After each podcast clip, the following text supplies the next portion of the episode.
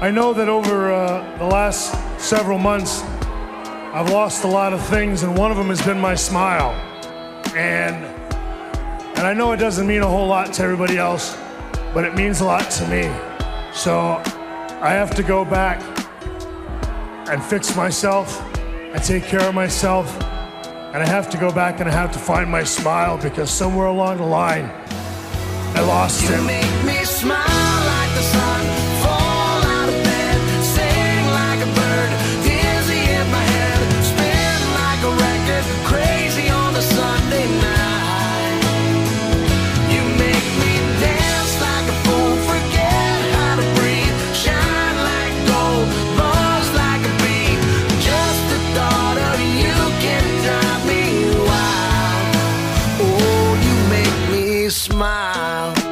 And welcome to the Retro Wrestling Podcast, your number one source for retro wrestling. I am intern Alex, as you know, accompanied as always by Patrick Young. Absolutely. The one and only, the greatest referee in professional wrestling history. If you don't know me, you should. My name is Patrick Young. What the goal of this podcast is is to basically just highlight old wrestling shows. Uh, there's there's really nothing else to uh, say about it. We'll touch on some modern wrestling and we'll talk about just stuff from our personal life, but we'll just put our spin on it. We'll just give it Absolutely. A go. That's the most we can do. I'm intern Alex. I've already said that. I've watched pro wrestling since about 1996. I took some time off after the year 2000. I didn't really keep up with it. I didn't really get back into it until I actually met you, Patrick, when we met at an auto parts warehouse that we worked at. So we've been talking about pro wrestling ever since. So that's been about 10 years. Uh, I didn't actually see WCW close. Uh, I don't remember that. So one night I just looked for Nitro one night and it was off the air. It was gone. That's pretty much it. I've worked in radio since uh, 2009, so this is year seven, and uh, this is my first attempt at a wrestling podcast. So thank you. Well, I mean, you know, with the brains like me backing you, what can we say, you know? Really, how can I lose? Exactly. I am Patrick Young. I grew up in the wrestling business as a fan, sharing locker rooms, traveling around in the back seat of uh, Terry Bam Bam Gordy's car, going to uh, Smoky Mountain Wrestling and shows like that. Ended up finally somebody said, "Hey, why don't you just get on in there and let's see what you got?" I started out as a ref. I have wrestled. Obviously, I'm better known as a ref because I'm a pretty crappy wrestler. So Too much cardio. Hey, that's it, man. I have been in the ring with some of the biggest names ever in professional wrestling in the past and present. And, uh, I intend to to go to the very top. And when I say it, I believe it. I am the greatest referee in professional wrestling history, and I defy anybody to argue with me on that topic. You've taped Raw and Nitro. That you continue. You are still the last person using VHS tapes. I I am. And You're the it is- last one. You're the last holdout. It is very difficult now to find blank VHS tapes to be able to record stuff on. So But you're a huge historian on Absolutely. pro wrestling. Absolutely. You have a huge tape library. You know pretty much everything, top to bottom, of pro wrestling. I would say if you watched everything that I had, it would take you about two months, nonstop, no sleep, no eat, just watch wrestling straight on. You have random wrestling memorabilia all over your house. You're, in fact, wearing a wrestling t shirt as we record this podcast. I am a WWE guy. I uh, I will forever be a WCW man at heart. I think Nitro should have won the Monday Night Wars. That, that's a very controversial thing you just said. Absolutely. And uh, you know what? We're going to be very controversial. And we're going to give it to you just like it is, whether fans want to hear it that way or not. So, now, I don't, I don't know if it's going to be controversial, but we're going to make you do critical thinking about some of these things. And I don't know anybody else in the world that would say they'd wish Nitro had won. But like I said, that's a topic for another day. All right, now, we're going to get into some modern wrestling first before we get into the main event, Patrick. The main event today is WWF in Your House, number 13, The Final Four. From Chattanooga, Tennessee, February 16th, 1997, UTC Arena. Before it was called UTC McKenzie Arena, it's since been renamed, and yours truly was there with my dad, who hated professional wrestling and still does. He just doesn't get it. He's one of those people, one of those strange people that do not like pro wrestling, and so he took me there. He got free tickets. We ended up in the gold circle of the UTC Arena, and we sat through the two grueling hours of this Final Four in your house pay per view. Fact is, it's the only ticket stub I have saved. I've been to WrestleManias with you, and I didn't keep the ticket stub. It made that much of an impact on me, and now I had been waiting 20 years almost to talk about this because Dad didn't want to talk about it on the way home, but now I've got you, Pat. But first, we're going to touch on some things that are happening in wrestling currently. Let's get on to a little piece of business at Dusty Road with thee. The Dudley Boys, out of nowhere, just announces their retirement. I don't care for the way that they were rode out of Raw, basically, with the club coming in and uh, putting them down. I mean, they have a really good wrestling school up north that they're working on, and I really thought that maybe it would turn out to where we had uh, a little bit of a feud like we had back in uh, the late 2000s when you had the draft that split them up and you had, you know, Devon. That was a terrible thing that happened it, to them. it was a terrible thing, but I mean, it broke them out to show, hey, you know, these Well, it guys. did nothing for Devon, though. It did nothing for Bubba Ray because their version of his singles character was dancing Bubba Ray Dudley. Well, but I mean, it, it goes to show you though that even as a tag team, they are two great singles wrestlers as well. But I would say the greatest tag team of all time, if not ranked up there as one of the greatest tag teams of all time. And I, I was the fan side of me, truthfully, they have nothing left to prove. I mean, they they have a established themselves as being up there with guys like the Midnight Express, the Rock and Roll Express, the Road Warriors. Um, but yeah, let's get started as we jump right into it. Yes, the uh, the attendance for this show, like I said, six thousand three hundred ninety nine fans. The UTC Arena holds over eleven thousand people, so this is a little bit more than half full. Kevin Dunn and the WWF production team did a great job because it looked like they put a camera at the top of the ceiling and they dimmed the lights. And they made the UTC Arena look as big as the Superdome on certain shots. It looked amazing. It really did. It's a very small venue. They did great camera work to make it look as big, if not bigger, than what it truly is. So the pay per view opens with the movie guy voiceover. This is something that's missing uh, out of most pay per views today. And it starts out What does it mean to be champion? For Shawn Michaels, the most flamboyant, courageous, athletic champion ever. It undoubtedly meant the world. By the way, Shawn Michaels not wrestling on this show. So the very first thing you're told is how great Shawn Michaels is. Absolutely. He won't be on this show. And he had a lot of personal issues he was going through, so I think that's kind of why he had to relinquish the then WWF World title. That's not accurate, though, because the reason he relinquished the title is because he did not want to lose it to Sid on Thursday, Raw Thursday, and he did not want to lose to Bret Hart at WrestleMania 13, so he faked a knee injury to get out of doing both jobs because he's Shawn Michaels in 1997 and he's not going to do anything you ask him to do. So that's why he actually forfeited the title.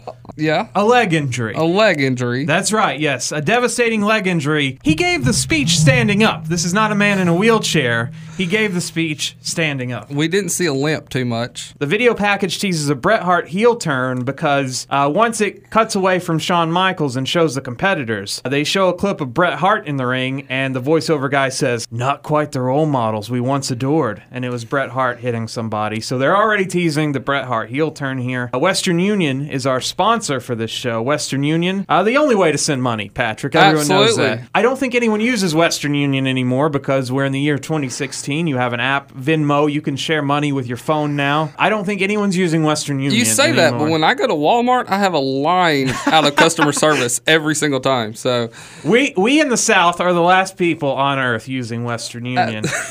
this is called the Final Four, uh, Patrick. Now, do you know who the actual Final Four of the NCAA tournament was in 1997? I do not. Okay, uh, just for reference, the NCAA Final Four, the actual Final Four, not the WWF version, featured Kentucky, Minnesota, North Carolina, and Arizona. So there you go. There we There's a- go. A, factoid for you. Who ended up winning? Arizona went on to win, but another coincidence with Final 497 from the UTC Arena is that 1997 was the year that the UTC basketball men's team pulled off one of the biggest upsets to date in the NCAA tournament and won from a 12 seed to advance to the Sweet 16. So this had not been done before. Now it's been done pretty much every year since, but Absolutely. this was but back then in the 90s. it I mean it all comes together, Patrick, Yeah, absolutely. with Final 4 Absolutely. 1997. Oh, by the way, the pay per view is called the Final Four, so it gives you the impression that these are the Final Four competitors in the 1997 Royal Rumble. That is not correct, Patrick. That is not correct. no, because Fake Diesel was the second to last person eliminated from the Royal Rumble. He was exactly. You had uh, Bret Hart throw him over after Bret Hart eliminated Austin, but the referees didn't see it. That's correct. The people involved in this match are Austin plus the three people that Austin eliminated. Exactly. Not the actual final four from the Rumble. So the title itself is misleading. that is true. We got Jim Ross and Jerry Lawler on commentary, which is also kind of new to WWF at this time because they were still doing the three man team with Vince. Uh, Vince didn't really stop doing commentary with them until uh, Bad Blood was actually the last uh, pay per view he did with the three man team. So this is uh, one of the early incarnations of the two man Jim Ross Jerry Lawler. Patrick, unfortunately for us, we did not get to see the dark match for Final Four 1997, which was the Godwins versus the Headbangers. I did not know there was a dark match. Oh, there was a dark match, Patrick. We, Wow. we don't know how long it ran. And I remember seeing the Godwins as a kid, but I had no recollection of this match occurring. Uh, the Godwins won. I'm sure in Chattanooga, Tennessee, the Godwins were the faces in that match for some reason against the Headbangers. Are you calling us hillbillies, sir? yes, I'm afraid I'm calling us hillbillies because the Well, Headbangers wearing Marilyn Manson t-shirts would definitely be heels in Chattanooga, Tennessee. Quick update though. With that, the headbangers making their return. or whenever this podcast gets published, they have jobbed to They Heath have- Slater and Rhino. Hopefully the- not. Hopefully not. I really would like to see them have another good run. Uh, Uh, they never had a good run to begin with, Well, so they know. would just need a good run, period. Uh, we're going to open up with Mark Mero's theme. It's playing as Mark Mero and Sable head to the ring. Sable wearing sunglasses. The arena is dark, and Sable has sunglasses on. Maybe she was. Uh, in the in the words of Jerry the King Lawler, her future's so bright she has to wear sunshades inside. Jim Ross says, Someone's leaving on that Chattanooga choo choo tonight with that gold around their waist. Well, that's unfortunate for them because there is no Chattanooga choo choo that actually leaves from Chattanooga. There is no passenger train. That is true. Uh, so there will be none of that. That I'm was an outdated statement from the 1800s. uh, behind the commentators, I noticed a man with a disposable camera. Do you still have a disposable camera? You I use have- VHS tapes. Do you still use I disposable do. I have quite a few of them from shows as a kid that I have not. You- have that one. You're one. always waiting to get them developed. You- By the time you decide to get them developed, Patrick, there will be no well, you still have that one or two that you have to you have to go ahead and take pictures of before it's completely filled. So you have to go. Right, you you've always got one or two pictures one- left. Yeah, exactly. you don't want to waste, you know, two p- good pictures because it costs the same to develop. Exactly. Whatever amount of film you've got in Exactly. We also have the Spanish and French announced teams here. That is really weird that the Spanish and French teams are here, Patrick. And as you noted, no one went through those tables. No one went through those tables that entire pay per view. Someone behind the French announce team has a Wild Man Mark Mero t shirt. Did you know anybody on this planet I didn't even know they made one. We get a big pyro display for Mark Mero. He just sort of walks around. He doesn't really do any po like the No. classic Razor Ramon pose in front of the fireworks looks spectacular. All right. But when Mark Mero had more pyro, he just sort of walked around. Yeah, it's uh, the feeling that maybe he thought the cameras weren't on him, so he didn't need to stay in character. I don't know. Uh, we get no entrance for Jobber Leif Cassidy. AKA Al Snow. Uh, you might wonder where is Marty Jannetty because you know Leif Cassidy, New Rockers. Exactly. One of the most successful tag teams ever, the New Rockers, of course. Well, uh, that's because Marty Jannetty asked for his release because management would not split up the New Rockers. He wanted out of the tag team with Al Snow. Uh, he would end up in WCW in 1998, so he was taking a slight vacation. One of many that Marty Jannetty takes from pro wrestling. Uh, the match starts out. Leif Cassidy starts slapping Mark Mero. JR notes Leif plans to mat wrestle Mero. Mero ducks a clothesline, uh, gets a couple of arm drag takedowns, and then Mero works one of many arm bars. Uh, Not an arm bar. what was it? It was an arm bar, or was it an arm bar? Chris Jericho will have to That was clarify. a Chris, yeah, that was a Chris Jericho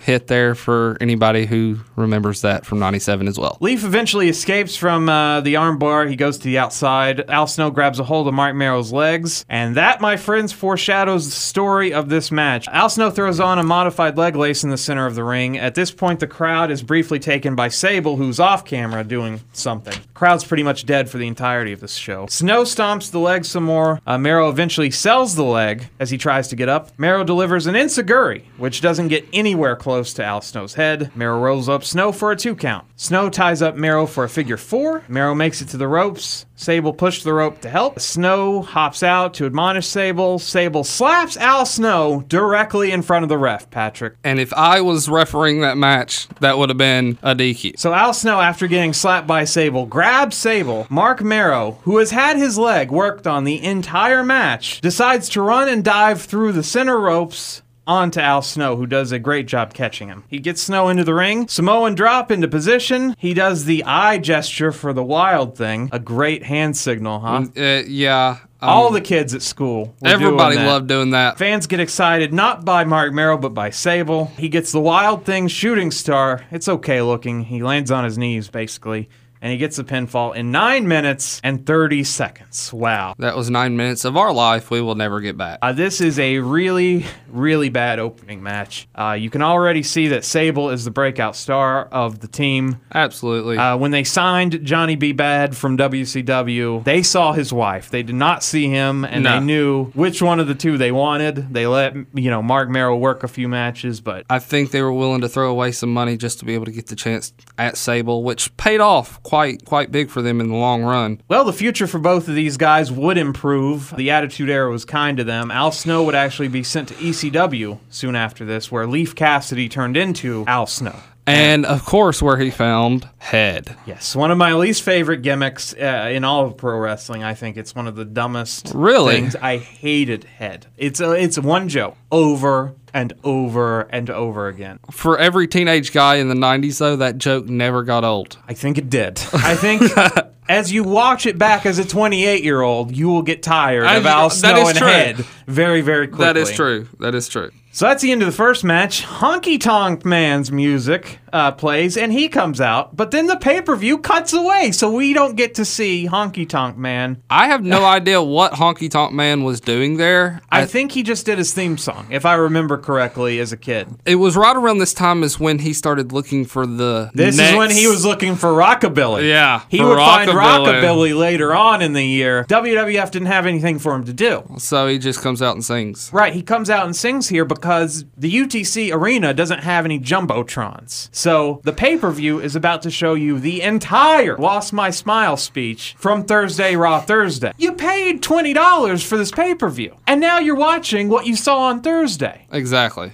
Again, yeah, you could have seen it on your cable on USA on Exactly. Thursday night for free. For free. And if you're ordering in your house Final Four, you watched on Thursday. So at this point, you're like, I really got ripped off because now I'm just watching highlights from Raw. This is almost like how they do weekly shows now. It's just you see highlights from the other shows. Absolutely. I wish that would change. Uh, I don't see that changing in the future, but I do get tired of seeing, well, here's what happened on that show. Well, we're not on that show. Let's stick with what we got going on now. It's Let's just keep filler. It, let's keep it interesting. Let's keep it exactly. It, it was filler on this show because the total wrestling time of these matches combined was just over a little over an hour. Exactly. A little over an hour. Exactly. On a, on a two-hour show. Wow, that's a lot of Well, filler. and I mean, and we should have said this at the beginning. It was only a five match card as well. Yes. If you're curious about what WCW was doing, they were building to Super Brawl 7, which the headline match was Hogan and Piper. So that's what you're missing on WCW at this time. You know, one thing I didn't like about the Lost My Smile speech, other than the whole speech, at the end, Vince. He's the interviewer. He hugs Shawn Michaels. He should be impartial. He's an interviewer. I don't see Mean Gene wrapping his arms around Hulkster. Very true. Very true. An interviewer should be impartial, just like the ref. Then we go to Kevin Kelly, who's with Sid backstage. Uh, Sid, always a tremendous promo. Thank you, Sid. Absolutely. Sid was the number one contender for the belt. Exactly. He's the number one contender. You're having a title match tonight, Why are you not putting the number one contender in the title match? right? I agree. but he's going to wait till Monday. We're going to have a title match. to try to get you to tune in and not watch Nitro. Absolutely. Uh, then we hear Flash Funk's music. Uh, this set, this is when you notice how cheap this set is. They didn't even bring the house for the In Your House pay per view. This was worse than a house show set almost. It was it Right. looked so cheap. And you really notice it when Flash Funk, who's supposed to be flashy, comes out to a completely dull entrance ramp. What's different between Flash Funk and Mr. Uh, Tyrus? Not a single. They're the same thing. They're the same. It's the same gimmick. It was the same thing. Brodus Clay. Brodus Clay and It's- Flash Funk. To take nothing away from Brodus Clay, who I've been in the ring with, is a phenomenal athlete. Flash Funk, better known as Two Cold Scorpio, still to this day, 20 years later, can wrestle matches that I would put on live television. They got in the ring, they danced some more. I should have timed his entrance. His entrance took forever. I noticed that he's not a very good dancer. That is one thing that Brodus Clay has on Too Cold Scorpio. Too Cold Scorpio is a, not a good dancer here. From a bad dancer to another one, Too Cold Scorpio, Yeah. not a good dancer. That's true. I, I mean, I have two left feet. I can't dance either. So Out next is our Brawl for All soon to be champion, Bart Gunn, who's wrestling in blue jeans. Say all you want about John Cena and his jorts. Jorts are more stylish than just regular old blue jeans. I don't know what they were trying to do. If they if were you trying wrestle to in blue keep jeans, you need a, a shirt. right. The Smoking Guns had already broken Had up. Had they? Yes, they had already broken up. They Okay. lost the titles to Owen and Bulldog, I believe, at the Survivor Series. So Billy's off television. He'll be repackaged as Rockabilly in April. So something to Something look forward to. There you go. He's lost his tag partner, and now he's teaming with Flash Funk. Goldust and Marlena come out next. Wow, this is an odd collection of three wrestlers. This is It's a unique tag team trio, you might say. I think the breakout star of this group, even back then, was Goldust. Oh, he was the biggest star, bar none. But he's also he's a bigger star because he was a great heel. Now he's with the faces for no reason. Yeah, absolutely. Their explanation for putting Goldust in the match: he got beat up by the Nation of Domination two weeks ago. So not even on the last Raw, but two weeks ago's Raw, he got beat up. Crush used the heart punch on him, so that's why he's in this match. A Nation of Domination out next. They have the Shield entrance. They walk through the crowd. And this version of their theme, the Forgotten version, this one had lyrics, Patrick, more than It just did. "We are the nation, the nation of domination." This had lyrics because they were rapped over. They were. You Uh, had two rappers with microphones walking them to the ring. I could not understand a single word they were saying. and e- even being there live, I remember I don't know what they're saying. Yeah. It was really distract. The music was too loud for them to be rapping over. It Right. was just it wasn't working. Uh, the rappers here. JC Ice and Wolfie D. This is PG 13. D'Lo Brown is with the nation. Uh, he doesn't talk, he doesn't wrestle, he just walks out with them. Uh, Clarence Mason is their manager. Uh, they all accompany the nation out to the ring. Wrestling will, of course, be Farouk, Crush, and Savio Vega. Now, what I want to know is how in the world do you tie in Savio Vega to the Nation of Domination? Or Crush. well, Why Crush, Crush, was a member. So is Savio Vega. He was never a member No, of. they're members. were they members of They're Nation? bon- of, this is before they get broken up into Disciples of Apocalypse and Los Boricuas. They're members. This is so that it doesn't appear too racist, Patrick. Oh, because gotcha. you say because this is Vince's way out. If someone says, "Well, you're just spoofing the Nation of Islam, the Black Panthers," oh, I'm no, I'm not. I've got a white guy and a Puerto Rican in there. That's true. So that's why they are in the group. that's true. It's good that African American wrestlers have come a long way. This is very offensive today. This would not fly today. No, You know, WWF missed a real marketing opportunity with PG 13 because, you know, PG 13 could have teamed up with the rated R superstar. And then you could have had the ratings board. there you go. Okay. Uh, JR mentions he's never seen a crowd this large at the UTC Arena. He says he's been here many times, alluding to his time in WCW. I think JR saw bigger crowds uh, in WCW when they ran Halloween Havoc or Clash of the Champions 4. I hope to on future shows we get into that Halloween Havoc show. One of my personal favorites.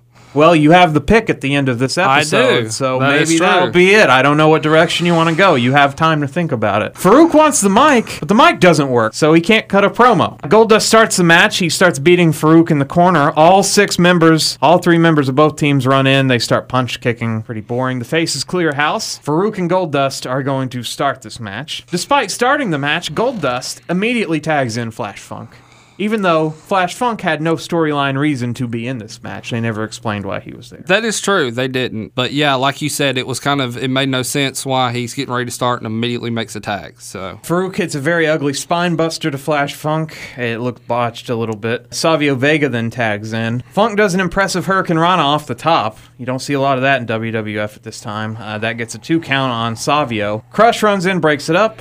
Uh, Bart Gunn runs him off. Then we get Savio leaving the ring. Uh, Bart Gunn whips uh, Flash Funk to the ropes, flings him over the ropes to the heels to the outside. They sort of drop him when he flies over. Uh, Vega and Funk re enter the ring. Vega back body drops Flash Funk and tags in Crush. JR mentions Crush being a jailbird because he had just gotten out of jail. That was how they toughened him up. that was was that a gimmick? No, he was really in he was jail. really in jail. What Yeah. was he in jail for? He served jail time for purchasing steroids. For purchasing steroids. That's right, and they hired him. But they were And they hired him back. They I were mean, desperate at that time. Everyone was jumping for WCW, so they hired him back. Which he still didn't last that long, even then. Crush delivers a belly to belly to Flash Funk for a two count. Crush tags in Farouk. Farouk calls the crowd old country ass Hicks. Farouk currently resides in Marietta, Georgia. He's lived in Georgia pretty much his whole life, so it's funny that he's calling the crowd old country ass Hicks. All right, uh, he's slapping around Funk and he calls Flash Funk a southern black redneck. JR apologizes uh, to the crowd for that. Farouk is delivering knees to the back of Flash Funk, who's on the ground on his back. Then Funk flips over and he raises his knee, and Farouk falls directly onto it on his balls. And that's in front of the referee.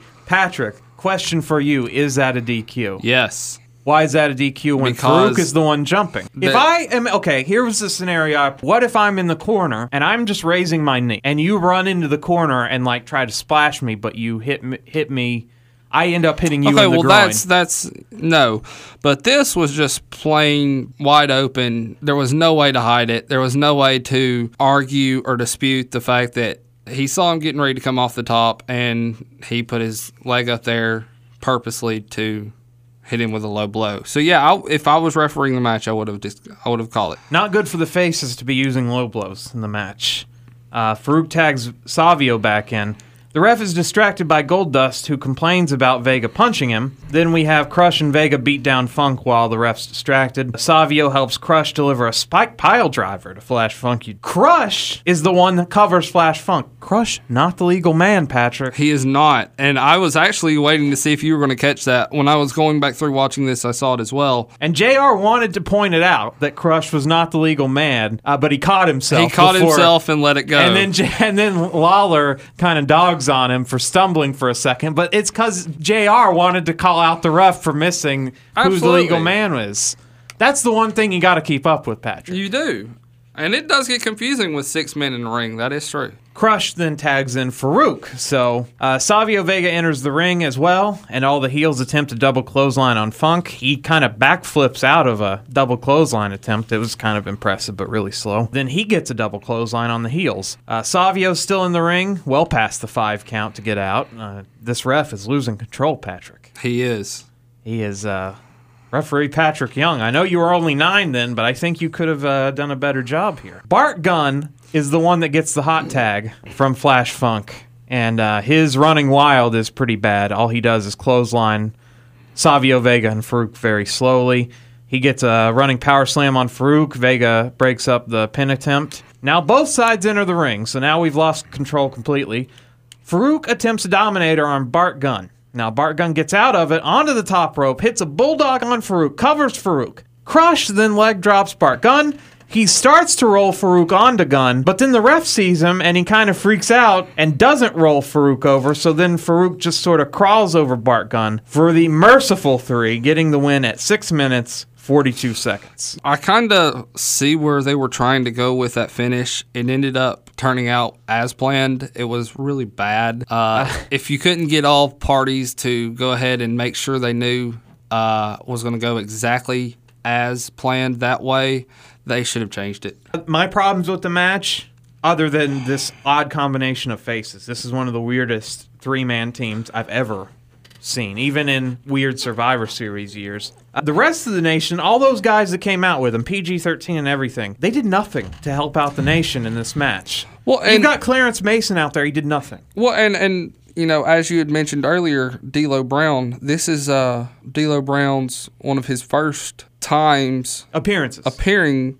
with uh, with WWF at the time, coming from Smoky Mountain Wrestling in Knoxville, and I think that this would have been a great opportunity for D'Lo to have uh, shown his capabilities instead of just standing there throughout the whole match with his arms crossed. Yeah, D'Lo. Anybody could have done anything. This Yeah. was uh, bad. It was. It was only six minutes forty two seconds, so you can't complain too much. But even then, it felt a lot longer. Uh, Flash Funk, who had no documented history with the Nation, did the most work. He's got no beef with the Nation of Domination yet. He's the guy in the ring most of the time. But to be fair, he's probably the best worker. Of The Absolutely. three. You didn't see much out of Savio Vega in that match either, truthfully. Oh, that's true. Yeah, Goldust and Savio didn't get a lot of work in there. Up next, we've got Dok Hendrix with Stone Cold Steve Austin in front of some lockers. This is a legit locker room. This is not a locker room set. They are really this do- is this is we've been in there. This is the UTC McKenzie Arena locker room. Uh, they don't have Dok's mic open for the first part of the question, so I missed that. He asks Stone Cold if it concerns him that he doesn't hold a clear cut victory over anybody in the Final Four match. Austin sort of stumbles over this promo. It's kind of weird because you always think of Stone Cold as a flawless promo, but he stumbles over a couple of words. So I guess you're going to sit there and tell me the Royal Rumble wasn't a main event, wasn't a main pay-per-view last month when I threw three pieces of trash, Vader, The Undertaker, and Bret the Hitman Hart over the top rope. To me, jackass, that constitutes a clear-cut victory, as you want to call it, over those three guys. I did it once, I'll do it again. The whole thing is, Gorilla Monsoon says I didn't win the Royal Rumble. The whole world saw me win the Royal Rumble because we don't have the instant replay rule in effect here. The bottom line is, you work in the office. You've got a conspiracy against me, just like Vince McMahon, Gorilla Monsoon, everybody. It's all a part of the bureaucratic BS and politics that's held Stone Cold Steve Austin back for seven long years. But the bottom line is this, Dok. I will win the Final Four today, and I will be the World Wrestling Federation champion, and you can count on it. And you can count on it. And you can count on it. That's right. They hadn't figured out the uh, that's the bottom line catchphrase. I haven't yet. You know, to be fair, as you said, he was stumbling over this uh, this promo.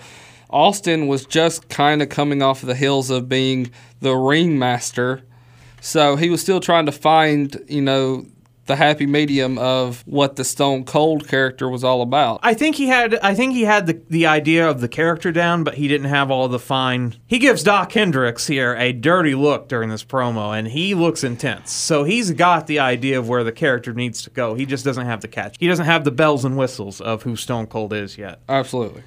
Uh, we go back to the ring. Triple H is getting in. Uh, this match here's coming up with Rocky Maivia. It was set up on four days' notice from Thursday Raw, where Triple H lost the Intercontinental title to the Rocky Maivia because of an inside cradle. Inside Cradle, uh, I cannot tell you how much I miss Inside Cradles, small packages, schoolboy roll ups. A quick victory, a quick pinfall like that, I still say to this day will withstand the test of time as a, an exciting finish, having somebody kick out of your finisher three times in a row. But it looks real bad on a wrestler to lose in this fashion, especially a title match. Uh, Which I is why agree. I think you don't see it anymore Well, for that is title true. changes. true. This is the first pay per view singles match between Hunter Hearst Helmsley and Rocky Maivia. So there's your trivia note from this entire pay per view. This is the first match of many between these two people who could still wrestle today if they want. Of many.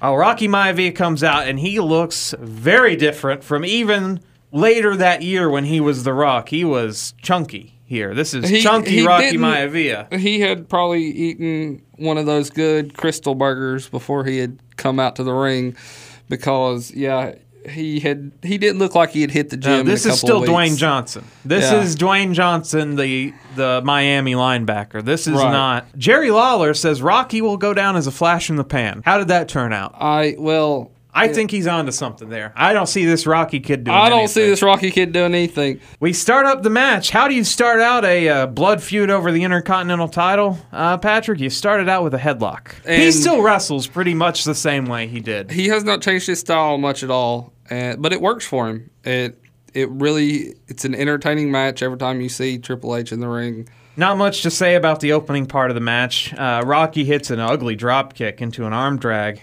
Smacks Hunter's head. Hunter didn't like that. Hunter then pushes Rock into the turnbuckle and gives him a huge smack in the face. Uh, lots of Rocky arm drags. This is day one wrestling school, is what it looked like. We're coming off of the fact that he hasn't had a full year in the business yet. Right, yeah. He's He was very still green. very, very green, and kudos to Triple H for carrying him through this match. Uh, Rocky gets thrown outside. Hunter hits a pretty nice baseball slide, knocks Rocky into the barrier. He follows it up with a body slam on the outside. Hunter gets back in the ring and does his little curtsy. Uh, he goes back into a chin lock. He uses the ropes to help. Hunter hits a flying knee for a two count. Rock small packages a frustrated Hunter for a two. And that's a callback to Thursday night. Uh, Hunter takes his ponytail holder out in anger. Very weird to see wrestlers with long hair wrestling in ponytails. Yes. Uh, there's a very light Rocky chant in the crowd. So this die Rocky die stuff, it wasn't in Chattanooga that day. Hunter covers Rocky for two. You're back into a chin lock. Rocky chants again, this time a little bit louder. Rocky hulks up. And how does he hulk up? He hits a running crossbody for a two. Uh, Hunter goes back into control. Hunter just jumps off the top turnbuckle to get hit in the chest. He supercells getting hit in the chest by front flipping. Rocky hits a power slam, then climbs up the ropes for his flying crossbody, which I thought was his finisher. It's not. Hunter kicks out at two. Then Rocky hits the float over DDT, and uh, it's not so smooth here. He botches the timing, so Hunter drops his head before Rock does. Rocky calls for his finisher, which is a shoulder breaker. Did you know he used that as a finisher? I did not. I thought the flying crossbody the was flying the fin- crossbody was his finisher. This probably was a signature move. signature one week. Had the idea to give this to him as his finisher. Let's test it out in Chattanooga, and they Hunter hits his signature knee, you know, that special knee that leads into the pedigree. Then Goldust walks out, and he pantomimes, Kiss my butt. He says it to Hunter, and then he starts smacking his ass after he kissed his hand. This distracts Hunter. Rock hits a bridging German suplex on Hunter for the win in 12 minutes and 30 seconds. He's going for the title that he loves so much, and he's distracted by a golden man outside smacking his butt. It introduces Hunter's next program because Marlena comes out for no reason. Why would she come out? She kayfabe wise, there's no reason for her to come out. no, not, at all. At all. In another historical moment, Patrick. Makes her debut This is the debut in Chattanooga, Tennessee. of the late great Chyna, who showed up in the crowd. Which, by the way, she looks like nobody in the crowd. There is not anybody on earth that ever looked like Joanie Laurer. No, JR is. What's that fan doing? It was obvious that was not a fan. There is Well- not a fan. I have not seen fans at wrestling shows look as massive as she looked. She was ripped and ready for that. But there is not there's not female bodybuilders ever at ringside. no, She puts Marlena into a chokehold. The security guards look foolish trying to peel Chyna off of 70 pound Terri Runnels here. They eventually pry her off. Now, if you were being choked by a fan at ringside, what would you do, Patrick? How do you sell that move? I'm gonna turn around and beat the crap out of him. No, no, no. That's not how you. But you're a 70 pound woman. Oh well, if I'm a 71 woman, I'm gonna sell it like like death. Yeah, She should have been passed out. yeah. She should have been choking and coughing and immediately dropped to the ground. No, what she does is she pauses for a second after Chyna's escorted away. And then when Goldust approaches, then she f- passes out into his Yeah, arms. Yeah, and the fact that you know we got all of this on camera was really bad, bad all the way around. Uh, Goldust comforts her. He screams, Throw her in jail! The king notes Goldust should be in jail. He's done nothing wrong. Why does the king want to throw Goldust in jail? Uh, you know this is a work because they replayed it. Now, if a fan jumped in the ring and attacked a wrestler, they would not replay it for the audience at home. We get a WrestleMania 13 promo, and then we go backstage with Kevin Kelly, who's with Vader and Paul Bearer. Vader, who he has a real tough time with his promo. It was a good thing that they put Paul Bearer with him. But if you put Paul Bearer with him, why did you let Vader speak to begin? A new man will be crowned World Wrestling Federation champion, and Paul Bearer thinks it's going to be his man, Vader, tonight. Stone Cold, Steve Austin. You've done let that canator, that gator butt, get that canary mouth in trouble, brother. The best there is, the best there was, the best there ever will be? I don't think so, Mr. Hart. Undertaker, rest in peace. He, I think he's talking about he's letting his mouth write checks that his ass can't cash. Okay. I don't know if that's I think the he's. case. I've thought about this all day today. I've tried to put I've tried to put this together to let it make sense. I've never even heard a Canadian called that. A A Canadian. I don't. Says- I really don't either. I, I don't know what he was going for here. You've probably figured that one out No, better than I- I have. Uh, This is bad. this was a this was a bad promo. Then they give the mic to Paul Bearer. Paul Bearer points out that Vader has beaten everyone, and tonight you will realize, Patrick, that it's Vader. Unfortunately, in the WWF, it never was Vader It time. never was Vader time, and at the end of this uh, podcast, I've got a clip from Jim Cornette talking about that, how Vader never got a fair shot. Now back to the ring, sadly, where Furnas and LaFon are standing in the ring. Doug Furnas and Philip LaFon. A very No. Very- No. No, no, no. Don't tell me they're good. See, you're like the Mick Foley of this podcast because no. everybody's good, Doug everybody's Furnas- underrated, everybody's no, Doug great. Furnas is underrated. Doug No, Furnas. I agree because in this match, he looked great. he looked awesome. Unfortunately, he's in the match for all of three seconds. Exactly. But Doug Furnas, a huge, I mean, a huge asset to the Vols. Right, I did not team. know that he was on. They Jr. mentions it that he played uh, football He for the did. Vols. And he was, uh, I think, maybe the weightlifting team as well. Philip LaFon, not so much, but uh, Doug Furnas, absolutely, I think, is very underrated. I was actually excited about this match. They look like jobbers. Yeah. They, I mean, just their their ring attire. The, the fact that they're already in the ring, they yes, didn't get an entrance. They didn't get here. an entrance. But then you compare them to Bulldog and Owen Hart, who come out and they look that I actually see these guys are stars coming out. These are the only two people so far that have looked like stars. I mean, it's just night and day. The Furnas and LaFon look like WCW 87. Bulldog's music hits, and Owen Hart and British Bulldog are accompanied by Clarence Mason, who's also working for the Nation of Domination. This is just weird to me uh, because this is something you don't see today. Uh, one manager per team. Uh, Bulldog's coming out, he's doing his arm pose. Owen jumps in front of him with his slammies, and he lifts up his arms and he smiles for the camera. And you had Owen and Bulldog. They had just won the tag titles. Right. Uh, and so they were riding that wave of emotion and excitement. And it turned out to be uh, one of the best tag teams that WWE had in the 90s. Owen with the slammy gimmick is probably my favorite version of Owen Hart. They should have retired the slammies after that because Even after, I mean, now when they have the Slammies a week later, you don't hear people talking about it. It's just uh, an or show, and that's that. He used it as part of his gimmick and helped him since Owen's jumping in front of Bulldog, of course, that means dissension. Uh, they talk about it because it, it stems from the Rumble where Owen eliminated Bulldog. You know what I would say to that? Bulldog, get over it. It's the Royal Rumble. It's every man for himself. Exactly. What did you expect him to do? There's one. It's one thing for tag titles. It's another thing for a world title. So here we go. Owen starts with Furnas. Uh, we get a bunch of basic reversals. Uh, Furnas whips Owen into the ropes, hits him with an arm drag takedown into an arm bar. And then LaFon tags in. Owen throws him into the corner, monkey flips him over, covers him with the woo pose. LaFon counters him. Owen goes for another cover for a two. LaFon head scissors him off with a for a quick cover. He like head scissors him off and then holds it for the cover. Like he thought that would work. Owen gets up, hits LaFon with some punches. You can tell that LaFon does not know how to sell punches. Yeah, LaFon of that tag team, Furnas was the star. LaFon was kind of just there. Owen tags in Davey. LaFon tries to get a clap going. Uh, it doesn't work. The crowd doesn't care. It's a standard Chattanooga. The crowd crowd. is behind Bulldog and Owen because of the way they, they look. Exactly. Owen hops in. They double team LaFon. He doesn't sell stomps at all. Uh, Davey then tags back in Owen. Uh, then we get Owen hitting a gut wrench for two, a backbreaker for two. Then Davey's tagged in. They hit LaFon with a double clothesline followed by a wishbone. LaFon doesn't sell any of these. Uh, he doesn't sell the stomps that follow. Another whip to the ropes. LaFon hits a sunset flip. Davey does a front handspring. Owen tags in and works LaFon's leg. You get a tight shot of Owen's slammies. Davey tags back in. He runs over, attacks Furnas.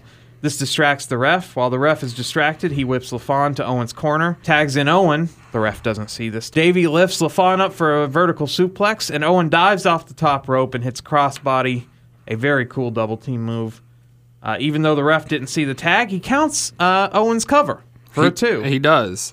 Uh, Owen argues with the ref. Furnas calls for the hot tag. Uh, LaFon tries an inside cradle. Uh, both partners reverse it. LaFon ends up getting a two. Davey gets back into the ring. Miscommunication sends Owen kicking Davey in the face. So some more dissension.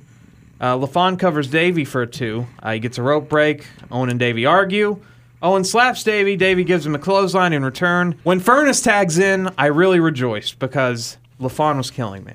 His drop kick looked great. A belly to belly on Owen for two. Davey breaks it up. LaFon tags in, then we get a double team back body drop on Owen for a two. LaFon knocks Davey to the floor. Furnas tries a vertical suplex. Owen slips out. He hits him with a great sounding enzuigiri. Owen gives Davey the hot tag, but then Furnas tags in LaFon. Bulldog runs wild. You get a sloppy pin attempt by LaFon on Davey. Owen saves Davey. Then Furnas and LaFon throw the heels into each other. The old uh, Owen and Davey run into each other. Owen goes outside to get his slammies even though Bulldog is about to hit the running power slam on LaFon. But Owen comes in, doesn't want Bulldog to get the shine, so he hits LaFon with a slammy for a DQ. Winners, In 1030. which was a long 1030. LaFon raises his arm to celebrate a DQ win. What a what a fool. What a dummy. Your winners, Doug Furnas and Philip LaFon by DQ, but Never celebrate a DQ win The- for a title because you didn't win the title. no. You see the slammy, Owen's slammy gets broke. I know, that was terrible. As they go to fight over it, Davey and Owen, the base breaks off of Owen's prized possession, his slammy. Yeah, because Bulldog throws it down. That's right. He's upset. Why is he upset? He's a fool too. Bulldog and LaFon are both fools. Bulldog wants to be a face. Uh, Bulldog teases uh, actually beating Owen. Okay, so Clarence Mason brings in titles to Owen and Davey, and he tries to give. Well, Owen takes his belt naturally. Uh, Yeah. Bulldog's like, no. No, I don't want that. No, no. And so you think, okay, Bulldog's going to turn on him and attack them both, but eventually he just takes the belt yeah. and walks off. and they walk off. Well, Dok Hendrix is with The Undertaker. Undertaker says he's found his edge. He says the force of the old Undertaker that dominated in the 90s is not far away. Rest in peace. a very short, sweet, and to the point uh, promo by The Undertaker, which is back in the 90s, which is what he was known for. Uh, we get flashback to the Rumble, show how it ended. Uh, Fink gives us the long introduction for the Final Four match, which includes the rules, which Now, the final format you would think is a standard fatal four way. However, the stipulation is also you can be eliminated by being thrown over the top rope it's basically a four man Royal Rumble match. with the pinfall and submission included. Added, yes. Added to it. It's the first and only time this match has ever taken place in WWE history. Why would you ever go for a pinfall or submission when you can just chuck a guy over the rope? Is that easier? It's pretty easy. I mean, it's easier to keep a man down for three seconds than it is. It only to- takes one second to throw you over the rope. Yeah, but that's a lot of muscle. Some point in times to have to. So you so you're not bothered by Yeah, you have to. That's a lot of muscle to have to to muscle them up over the top. So I mean, sometimes keeping them down for a three counts easier than throwing them over. All right, so here we go. Vader's out first. He's with Paul Bearer. They throw up the rules graphic. I think we get it. We explained it way quicker than they did. Vader's so excited he kicks the ring steps over. Have you ever come out to ref a match and been so excited you just kick the ring steps over? I've fallen over the ring steps, but that's about it. Okay, Stone Cold Steve Austin's out next. He takes a minute to come out. Uh, the heels, to let you know they're not going to work together, they flip each other off. Vader actually flips Austin off first. They were saying to each other that they were number one. Undertaker comes out next, and for the first and only time all night, the actual crowd wakes up and goes nuts for the Undertaker. Now, this I remember distinctly. Uh, so he comes out, he does the the slow light reveal, the the Undertaker fade the lights up with the arms, which I like better than the just raise your arm up. I do too. Lights come on instantly. I I did too. I had a great idea for a product that WWE shops should sell. It's a light switch cover where the light switch is Undertaker and his arms go up when you turn on the lights and they come down when you turn them off. That is brilliant. I just I I thought That why is- hasn't this happened? That is brilliant. I want one. I already. want one. I I would would- have it on all my light We need to make some phone calls. He's the human light switch. He can turn the lights on and That off. is true. Kevin Kelly's with Bret Hart. Now this is a really cool entrance because Kevin Kelly does the interview. The cameraman stays with The Bret cameraman follows Bret through the hall all Goldberg the way, style, all Goldberg style. It was instead of showing him his and face, not from the front. it showed him from the back. So you actually got to see what You got to go past the gorilla position, go and past go out and see there. what Bret and and Taker and everybody was seeing as they went through the curtain all the way out onto the floor of the entrance. And uh, It was an. I mean, when you have no this was Kevin Dunn again, the great producing of Kevin Dunn because there's no there's no big entrance set, there's no big set, there's no big production for this thing, but just do something small like that. Just have the camera follow him. Brilliant. To- Make the most out of nothing. Out of what you have, that's it. Uh, Bret Hart starts with Austin. Vader and Taker start. Taker starts with Vader. He hits a, his signature flying clothesline. Taker goes through a lot of his signature spots all at first. He hits Vader with that flying clothesline that he does a somersault out of. Bret's just beating Austin in the corner, punch kick. Uh, Taker joins in, and then he uh, beats on Bret for a minute, which is weird that the faces are now fighting. Taker does, it's not old school at this point. I'd say it's middle school. He does middle school on Stone Cold Steve Austin, which is a stupid move to do in an over the top rope elimination match. You took the words right out of my mouth. This could have gone This really could have badly. gone really bad, really fast. Uh, then Vader muscles Undertaker over for a belly to belly. It was very impressive. Then Taker does his sit up spot. So he does his Michael Myers sit up from the ground. So he's already hit three signature Undertaker moves minutes into this match. A premonition of what you won't see from the Undertaker later in the match. Right. Uh, Vader knocks Taker through the middle of the rope. So now they're on the outside. Vader steals Finkel's chair. What a jerk. And this is where it gets interesting. Yes, uh, he hits Undertaker in the back with the chair. Austin and Bret are still brawling in the ring. Vader tries again with the steel chair. Vader takes a big boot to the face from Undertaker. Taker then whips Vader into the steps, and this is when things went wrong for Vader in this match. Ouch. Yes. It looks like he hit the corner. I can't tell if he either his eye hit the, the corner of the sharp edge of the steps. Uh, you know how they're like I can't describe it really. You know they've got really sharp edges. I can't tell if his eye directly went into it or if his fingers, because it looked like he was actually bracing himself and his uh, his hand popped up and hit him in the face. So I can't tell if he did this to himself or the ring steps did. But this is uh, very tough. This to was a bad. This was a bad cut. Uh, believe it or not, especially for a man that wears a mask. it was. And later, it gets to the point that he has to remove his mask, which you never saw, uh, except on a few occasions, Vader actually do. Um, but at first, you just thought, "Oh, well, he's bleeding," but it's not that bad. As it went on, it, it started really, really pouring blood. Well, especially when Austin decided to punch him in the face later. Uh, they make their way back into the ring, so now everyone's in the ring. Uh, Bret's got Austin in a sleeper. Austin counters with a jawbreaker for two. Undertaker choke slams Vader. It's a gr- man. Vader really jumps for this choke slam. he gets he gets some serious leverage. Yes. Uh, Austin then decides to focus on Taker. We get a modified Stone Cold Stunner, not quite a real Stone Cold Stunner. Uh, Vader low blows Bret, then Vader drags him outside and smatters him with a chair shot. Taker and Austin are battling on the entranceway. Austin tried to go for a pile driver. Uh, then Taker back bodies Austin onto the concrete. Wonderful. Don't ever take that bump. Taker goes back into the ring to fight Bret. Vader and Austin are brawling now on the outside. Undertaker's just in the ring holding, choking Bret the whole time. Uh, he, he eventually covers him for a two. Austin whips Vader towards the timekeeper, and Vader smatters into the timekeeper. Austin then hits him with the WWF title, so hey, Austin showcasing things to come. He's got his hands on the belt already. Uh, Vader throws the ring bell in disgust. He just. and it broke the bell. Yeah. If you haven't, you got to pay close attention. It actually broke the bell, so which played into a fact at the end of the night we did not a bell call to, to end, end the the match. match. That's right. Uh, you get a tight shot of Vader's eye here. This is when you can tell it's really starting to, to come apart. Vader goes on and drags Brad out of the ring now. So now Austin and Taker get in the ring. They're fighting. Vader gets thrown over the barrier. Taker covers Austin for two in the ring. Taker teases throwing Austin over the top rope. So the first first try at an elimination over the top rope hits a clothesline off the top rope onto Undertaker. Then we go backstage and see Sid's watching this on TV.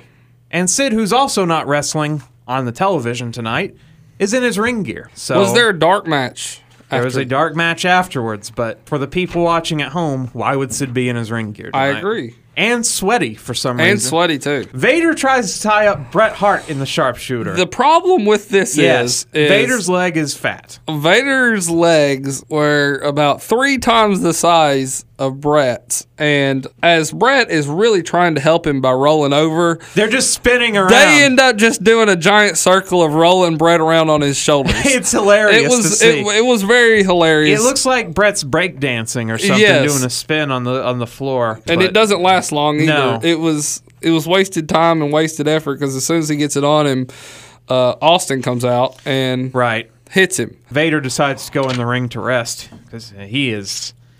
He needs to rest. He's tired, so he goes in the ring to take a rest. So now Austin and uh, Bret are fighting. Eventually, Vader and Austin get in the ring. Austin hits the Lou Thesz press, and this is what really opens up Vader's cut: is uh, Va- uh, Austin's punches. In all honesty, I don't know what he was going for there. Uh, because it, in fact, it actually started to make it swell worse. Um, It made it bleed worse. and it made it bleed a lot worse too. All right, so now everybody gets back in the ring. Bret delivers a nice pile driver to Austin for two. Vader goes upstairs for a Vader bomb, but then changes his mind and he decides to go for a third rope Vader moonsault. This man cannot see out of his eye, but he tries a third rope Vader moonsault. It looked amazing, but he, he missed it. Taker gets up and Vader and him go outside again. Taker chokes Vader with the cables. Can't do this in the PG era. Austin's in the ring trying to throw Hart out. Everybody gets back into the ring. Vader's really gassed. Bret hits a second rope elbow drop on Austin for a two count. JR mentioned this isn't about over the hill. These guys are in their prime. So another dig at WCW there. Bret low blows Vader. Uh, so there's a, a hint of a heel turn coming. Austin ties up Taker's leg in the ring post, so he's got him distracted. Hart covers Vader for two. Taker tries to throw Austin over. Austin escapes again. Vader tries an armbar on Hart. Then Austin tries to throw Taker over. And he rolls back in. Taker then chucks Stone Cold Steve Austin over the ring ropes. I mean, it didn't look like it didn't look like Austin was going to make it back in from this one, but he does. Then the faces, uh, Bret and Taker double team Vader. Taker covers for two. Uh, Bret Hart then, oddly, just casually dumps out Stone Cold Steve Austin. He's out. He's eliminated. But out of these four guys, you're not going to have Bret or Taker be eliminated first. One of the heels has got to go first. Right. And I'd say Austin and Vader are pretty much on the same level at this point. So the officials, all the refs come out to escort Austin to the back. He's obviously not very happy. Uh, Bret decides to focus on Taker. Vader gets to chill in the corner. Then Vader chop blocks Undertaker's legs out from under him, take the big man down. Vader and Hart team up on Taker. Taker rolls out of the ring. Vader finally takes his mask off. He, I didn't know why he didn't do this immediately. He kept fighting with it throughout the entire match. Uh, the top part of it because it kept rubbing into the cut. As soon as you do, though, he does. You see a camera shot of the side of his eye where it is busted, and it's bad. This was hard way blood. This, was, not- this was no hey let's let's blade. There was no need for blood in this No. match. It was, and was now in bad. today's WWE, the match would have been stopped, and uh, Absolutely. he would have been out of the match. TKO, right? my uh, my my elastic gloves would have been out. Right, and absolutely. we you would have been- thrown up the X, and uh, he would have been done. Absolutely. done for. He wouldn't have got to keep going. Vader and Hart then uh, team up on Undertaker. Taker rolls out of the ring. Hart teaming up with a heel here. Uh, so Vader hits a vertical suplex. Then he climbs to the top rope. Bret cuts him off, and then Bret superplexes Vader off of the top rope. Awesome. That was awesome. It was a very intense, magnificent suplex. Uh, Taker finally wakes up. Hart locks Vader in the sharpshooter. Now, here is something stupid that happens in the match. One, I'd say the only mis- other than Vader nearly losing his eye, this is the only other I'd say mistake. Hart, so Bret Hart has Vader in the sharpshooter. Why would Taker then run in and break it up? I don't know. That's stupid. That was stupid. If uh and They're feuding. That's Right. his main enemy in the match is Vader, and Yeah. he goes and saves Vader Right. from a sharpshooter. and it uh I mean it was it made no sense to the point that actually even JR, Jr. Yeah, he says I don't quite understand that. Yeah, I mean at, there's some points and times where you have to just throw your hands up in the air and be like, "Listen, I don't know what he was thinking." Jim Ross, who I still think to this day is the greatest play-by-play man of all time, he could have let it go, but I mean, why when you it's right there? You know, Right. you've got to do commentary, you've got to call it. So in fairness to Undertaker, maybe he's just so intense he's not even focused on who he's hitting. he He's just, wanted to swinging. hit everybody. Yeah, swinging for the fences. Folks. All right, now we finally get to go into the closing sequence of the match. Austin runs back out to batter Bret on the outside. Vader calls for a Vader bomb. Another stupid move to do. I didn't point this out earlier. Don't do anything off the top rope. No, But walking on the top rope like Undertaker did is worse than just doing a top rope move off the turnbuckle. Taker cuts him off. with a low blow. Yes, Taker, the face, low blows the heel. and shoves him. Yeah, just moves the poor man. Y'all, this This guy wasn't. can't see. Listen, people. He's covered guys, in blood. Yeah. And now he's got to take a sickening We're not. We're, we're not talking about like a clothesline or a choke slam This off the top. Rey This isn't. No. This is a almost 400 pound man gets low blowed and then not even a punch, clothesline, nothing. no- He just gets a push. that is probably the weakest move Undertaker has ever done in his career. He This just is- pushes him, and Vader for the phenom. Yeah. This is supposed to be the strongest the guy strongest ever. guy in WWF, WWE. He's so strong it only takes a slight it shove. took a shove, and he goes falling out. And uh, yeah, I, It still keeps Vader looking strong because you don't want him to take a tombstone or something and then yeah, just but get it, it really, it really made it's just an odd way to eliminate him for someone like The Undertaker. Whatever, you know, it gets the job done. It got the job done. It got us to the final But two. in fairness, the fans went nuts for this. They were go. They lost their minds. It was I- the high spot of the show. I think they didn't understand the rules and they thought Undertaker had just won the match or something here because they went nuts. Uh, the camera, I don't know, the camera operator shook the camera to emphasize how loud the crowd was. he did. Yeah, he shook the camera. The the commentators note that this play, this arena is shaking. Austin's now in the ring with Bret. Those refs, they couldn't keep Austin out. Taker shoos him off. The refs eventually take Austin away. But Taker is stupid and is distracted with the officials taking Austin away. Just long enough for Bret Hart to sneak up behind him. You're right. Undertaker somehow sensed that Bret Hart was behind him because he catches him with a clothesline, calls for the tombstone. The crowd is still going nuts. Austin, though, grabs Hart's foot. So Austin is now saving Hart from being tombstoned. Because as Undertaker lifts him up, Austin holds his legs back before Taker can bring him down. Bring him down. For the tombstone. So Exactly. Austin, in a, in a sense, is saving the man he hates. Also doesn't make a lot of sense. I think he just wanted at him so bad he didn't care what he had to do. Right. It's fair, I guess, to say that, but still. Was there logic? Well, he can't win. Austin can't win, so who who does he care that wins? He just wants to cause chaos. exactly. Okay, so Austin grabs Hart's foot as Taker hoists him up. Then Taker, even though he was distracted earlier and he almost got eliminated, he gets distracted again. And Hart rolls Taker up. Here's your small package victory. Small package victory. One, two, no. He breaks up. Now they both go to the ropes to check out what Austin's doing. Everyone's interested. Stone Cold Steve Austin is the most popular wrestler to the other wrestlers. On that arena floor as we speak, he was. They love him. They loved him. Uh, everybody wanted a piece of him. Hart spins around and he says, You know what? This is a good opportunity I've got here. We're both just standing here watching Stone Cold. He hits Undertaker with a clothesline. Up and over, Undertaker goes, lands on his feet on the outside. That's it. Bret Hart, for the fourth time, is your WWF champion in 24 minutes and 5 seconds. What did you think of this match, Patrick? Too long. No, this was great.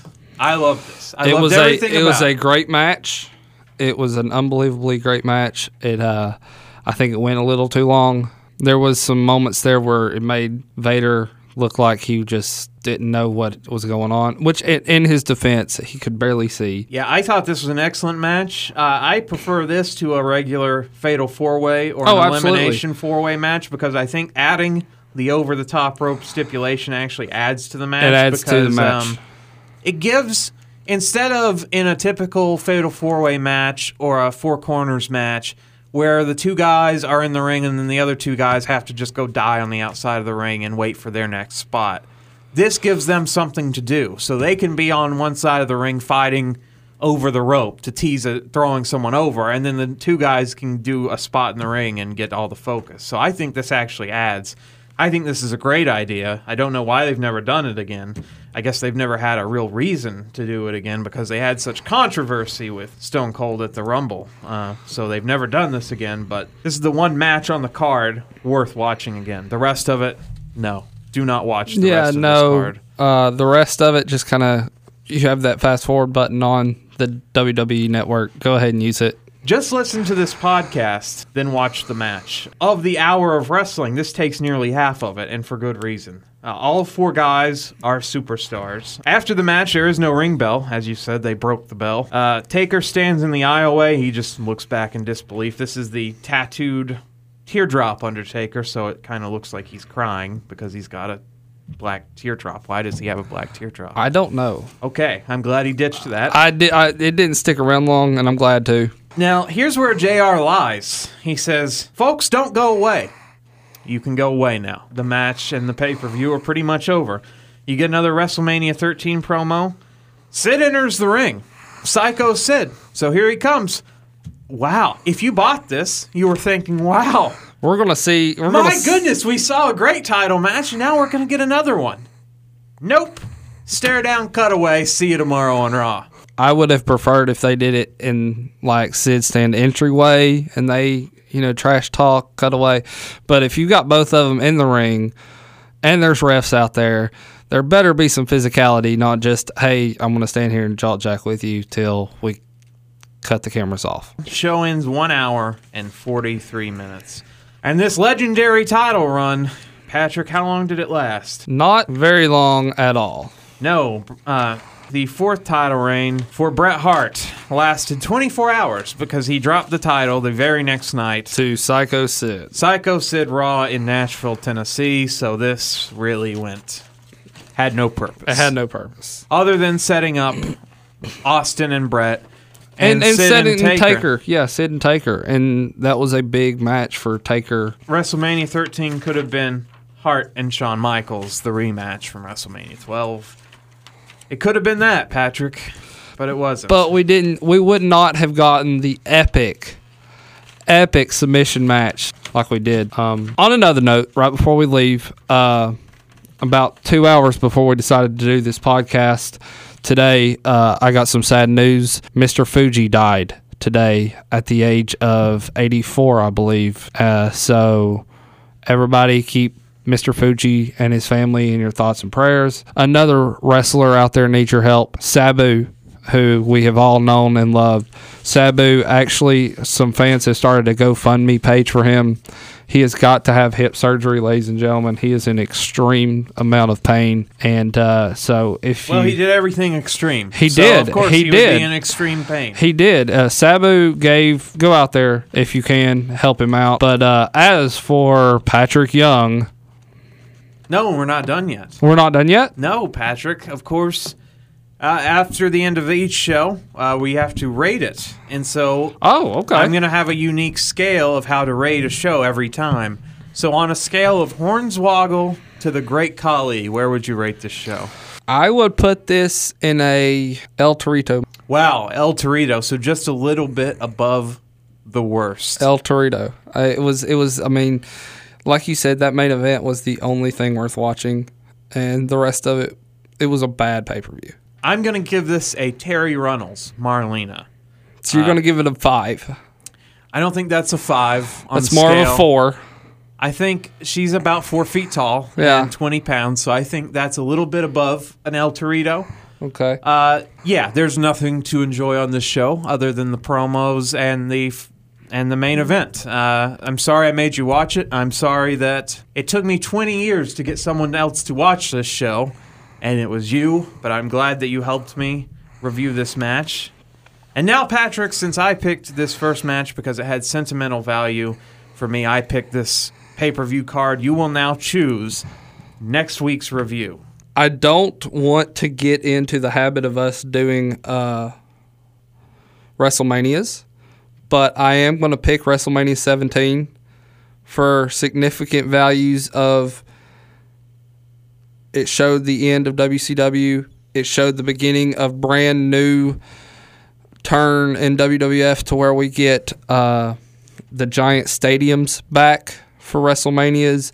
It had significant value of of we might not because it was a four and a half hour pay per view. We're probably not going to go fully play by play throughout it all, but we will hint on it and talk about it next time. Well, this is the Retro Wrestling Podcast. Well, one of the good things about WrestleMania 17, reviewing it, it might it is the best show ever. So I'm glad that we're going from one of the worst shows ever to the best show ever Absolutely. in week two. Why wait around to get to the best show? So we will do that. We will review WrestleMania 17, an easy show to review. It'll all be good. It'll Uh, all be much. well, almost. almost. Almost. There's a couple of There's a few in there that yeah. So there you have it. But as for me, the greatest referee in professional wrestling history, Patrick Young, and Intern Alex. I'll see you later. Have a great time all the time. Bingo, bango. see you in the ring. Whatever you want to say. Whatever your closing line is. I don't know. Clothesline. My closing line is a clothesline. No, cut that shit. Vince wanted to change his name to the Mastodon. I said it's fucking Vader. He was a WCW World Champion. Everybody in the world knows who he is. Well, we can trademark it. He's a big mastodon. So Leon, it, he just didn't fit. The guy, the the fucking guys that he was supposed to work with didn't get him over. Uh, he he was Leon was a, a high maintenance individual also, and that didn't help him. It just didn't fucking work. Stone Cold, Steve Austin. You've done let that Canadian, that gator butt, get that canary mouth in trouble, brother.